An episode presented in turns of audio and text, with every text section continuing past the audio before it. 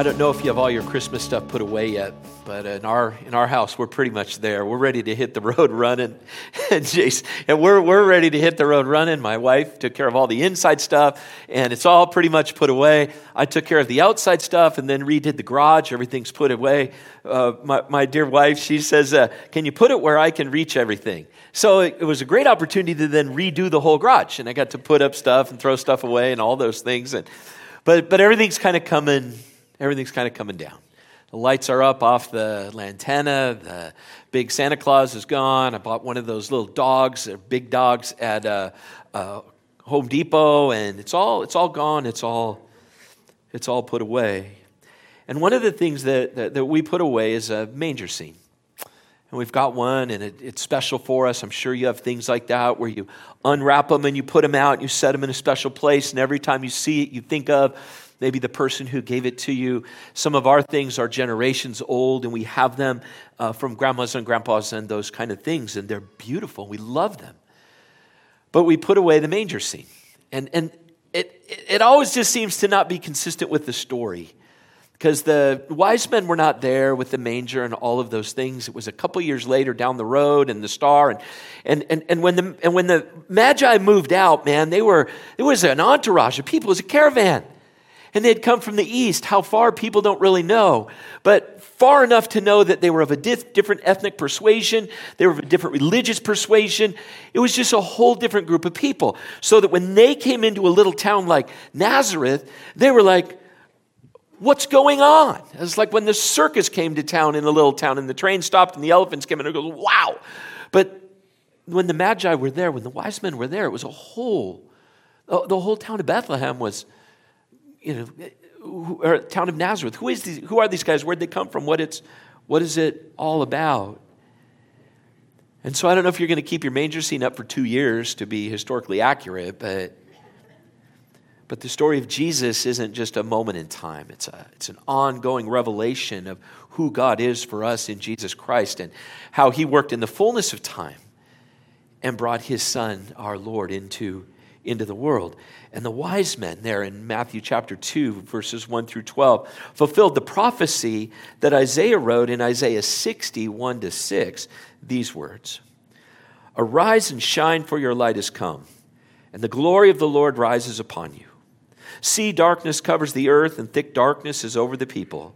But the Lord rises upon you, and his glory appears over you. Nations will come to your light, and kings to the brightness of your dawn. Lift up your eyes and look about you. All assemble and come to you. Your sons come from afar, and your daughters are carried on the hip. Then you will look and be radiant. Your heart will throb and swell with joy. The wealth on the seas will be brought to you. To you, the riches of the nations will come. Herds of camels will cover your land. Young camels of Midian and Ephah, and all from Sheba will come, bearing gold and incense and proclaiming the praise of the Lord. Today's a kind of one of those, like, like you have Christmas and Easter are the big holidays, and underneath it you have what's called Epiphany. Today is Epiphany Sunday, and it's the wise men. And it's the reality that the love of Jesus comes and is made clear to the rest of the world. It's not a little secret held in a Jewish vault in, in Israel. It's, it's, it's the gift of God to the world in Jesus Christ. The baby born in Bethlehem wasn't just for a, a little tiny ethnic group of people, it's for the whole world. And the word manifestation, epiphanao, that, that, that God makes clear to us that Christ is for us.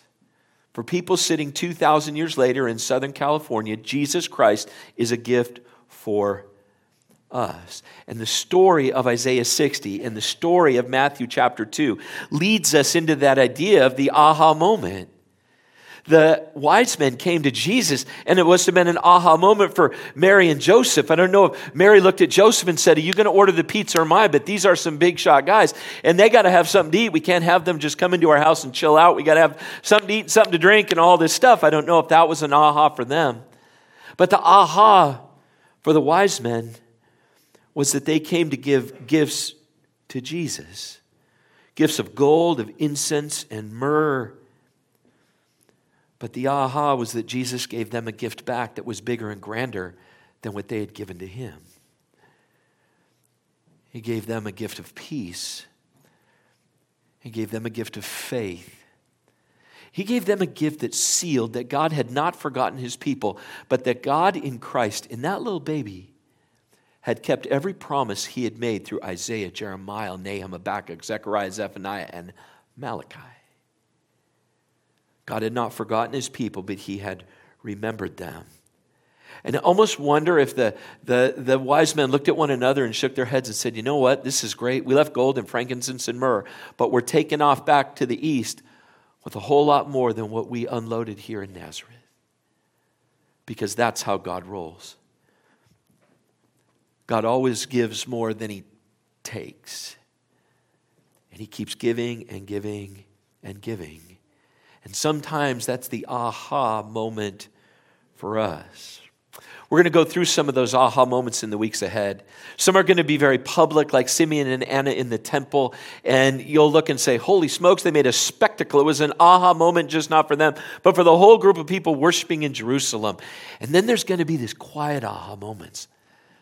One we're going to come to in a couple weeks is Philip and Nathaniel sitting under a tree, and Jesus creating a aha moment for a agnostic skeptic named Nathaniel who, in that aha moment with Jesus, had his whole life transformed as he became a follower of the way of the Lord. One aha moment as another as we get into the new the new year. I mean, I'm excited about that. It's kind of fun for me because usually I lay it all out, and this time Trevor lays it out. So when I get to do it, I, when I get to, to write the messages now, I get to get behind Trevor's mind, which is a little scary. But I'm gonna, you know, I'm gonna, that'll be an aha moment for me, right? Oh my God, aha!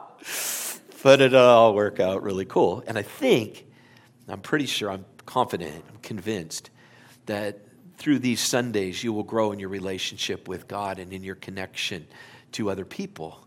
That's kind of the aha of being, being in church.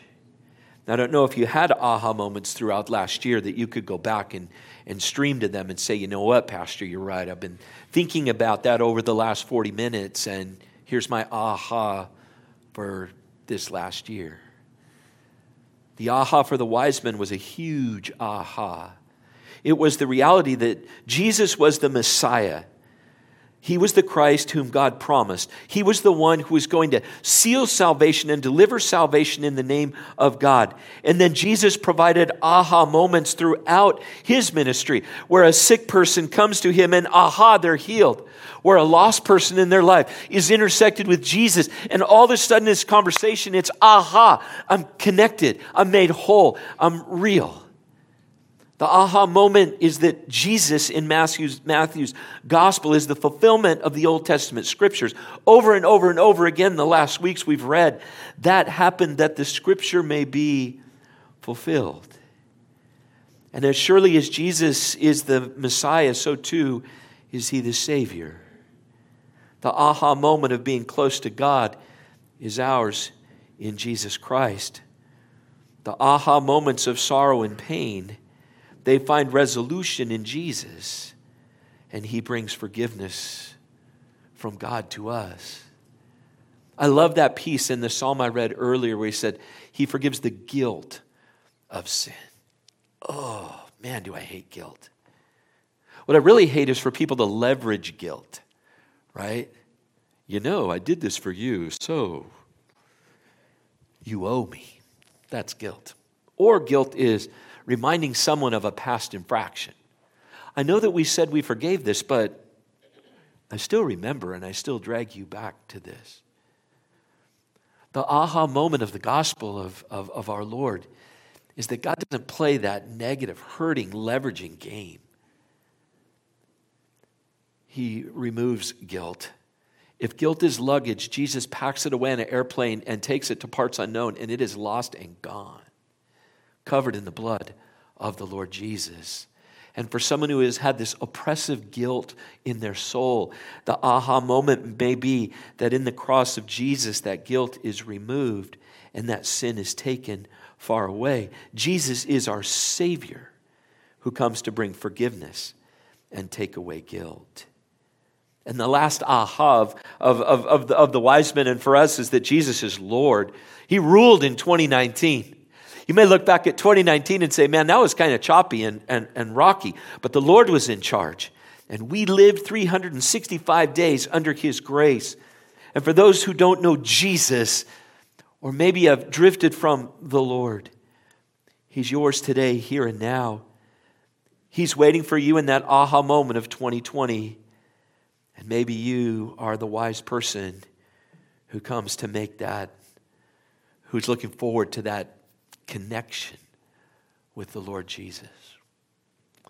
He's our Messiah, our Savior, and our Lord. And that's what the wise men had. Bringing gold, frankincense, and myrrh, they gave those, but they took away so much more. And that's the reality of the text of Scripture from Isaiah 60 and Matthew chapter 2. I had some aha moments in the close of the year. In a congregation, we did all that surveying. And uh, we got all the results back in January. And my dear chairman of my congregation, Chris Victoria, who's here with his dear wife, he said, Let's have a meeting the week before Christmas. Now, I don't have the option to say to Chris, No, I'm not having a meeting. He's my boss.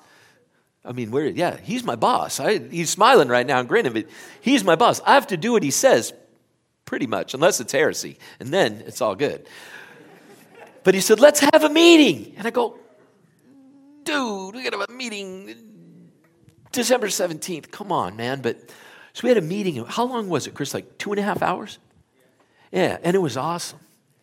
One of the best meetings I've had in, in 20 years in this church as senior pastor, almost 30 as, as a servant here. It's one of the best meetings I ever had because it's filled with aha moments. Every time the researcher popped a, a, a, another PowerPoint slide up on the screen, I'm like, aha. There you go. It's not just you. You're not thinking that. You're not the only one. There's 1,150 other people who are thinking what you're thinking. And then there were some of those aha moments that were painful. Because some of those comments and some of those things cut deep. One of the things that you said in that survey that was an aha moment for me as a preacher was that you want more Bible. How about that? Pastor, I want you to teach more directly from the scripture. That's music to my ears. I'm trained to do that. But it's painful to, to hear. But sometimes those aha moments are a little bit painful. There were corporate pieces, things that we need to kind of figure out, things that, that, that on and on we're, we're working on as, as, as a church. We need to follow up better on our visitors. By the way, welcome to our guests and visitors this morning. We're delighted that you're here we owe you to do a better job of following up so that your morning at St. John's Orange is an aha moment and that you're connected into community in a way that is otherworldly. That, that you would leave and get in the car and go, wow, we were welcomed. We had a donut. We had coffee. This is great. And by the way, we saw Jesus at St. John's in Orange. All of those pieces the way that we love one another, the way that we serve one another, all of those things, they were aha moments for me and points of transition, sometimes away from things that I had long held sacred and thought, you know what, this is the way it's got to be. But letting go of some of those and moving into new patterns of behavior and new patterns of doing things. One of the aha moments for me pushing into the new year was that over 90% of the people surveyed, surveyed felt great about their spiritual lives and their connection to St. John's in Orange. That was a good aha for me. It warmed my heart and made me see both where to double down and the pathway to go into the future. See, that's how aha moments work. You're going this way, and then you go this way. Some of those for you in the new year are going to be wonderful. Your boss will call you in and say, you know what, we're going in a new direction. Here's your new goals. Here's your new target. Here's your opportunity. And by the way, here's your new office with your new assistant and your new life and your new expense account. And your wife's going to love you more and your kids are going to be happier and your whole life is going to be changed from this moment onward. Eh. But, but you get the drift, right? And there's going to be those aha moments that are going to be painful the boss calls you in and says, you know what, your services are no longer necessary here.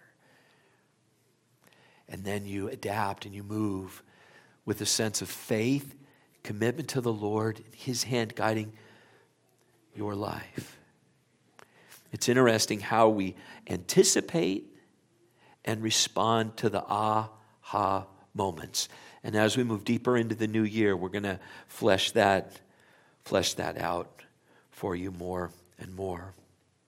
But one of the things I like and appreciate about the wise men is the story starts here and goes to here. It starts wherever they started, it goes to a little place called Nazareth, and then it has big reverberations throughout the whole world. To a degree, we as European people are, I mean, everyone who's not Jewish is here because of the wise men and the shepherds. Because God brought His love and His light to the very ends of the earth. That's what He does. He makes what we think something small into something huge. The birth of a baby transforms the world. What an aha moment for everyone who confesses Jesus Christ as Lord. Some of the best gifts have a way of doing that. I don't know if you've already done, you know, you've done all the returns and all that stuff. You already done everything? Costco is the best for returning things.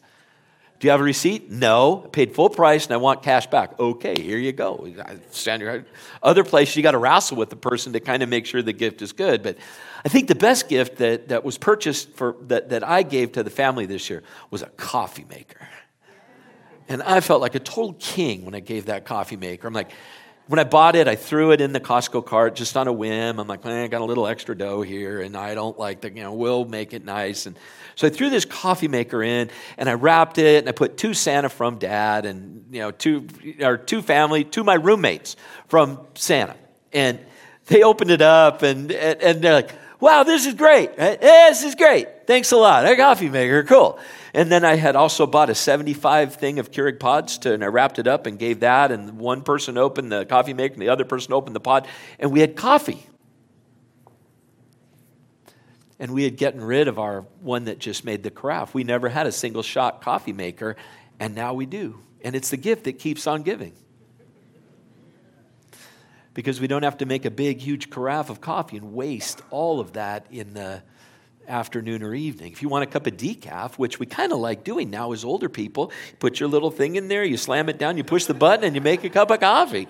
And you don't have to throw a bunch of stuff away and you don't have to do a bunch of extra work. You just simply get to make your one shot of coffee and take your Geritol and go to bed. You know, it works out great. It just created a sense of warmth in our family. It created a sense of togetherness as my daughter, my wife, and I kind of sit on the couch with a cup of decaf at 7 o'clock and watch whatever we're watching. You see, it's the gift that keeps on giving. It's not just about the coffee, it's not just about the, the pods, it's not just about that, but it, it gives back a little bit of relational collateral. It gives back a little bit of commonality and it also allows you to have three cups of coffee before church on a Sunday. So if you see me bouncing by a pinball, you'll know that I haven't been in the decaf. Jesus is the gift that gives back more and more and more. Sometimes we invite him into our life and we say, We just want this little bit of you, Jesus. And Jesus says, But wait, I have so much more for you. Part of going into a new year is finding those moments where Jesus delivers so much more. He's the gift that keeps giving back to you.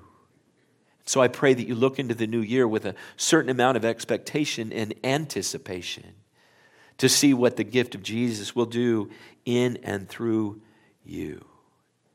He changes our lives and provides those marvelous, marvelous aha moments. And I hope together, as a church, as friends, as the body of Christ, as disciples of the Lord Jesus, that we look forward to sharing those aha moments together and seeing how and where the Lord leads us.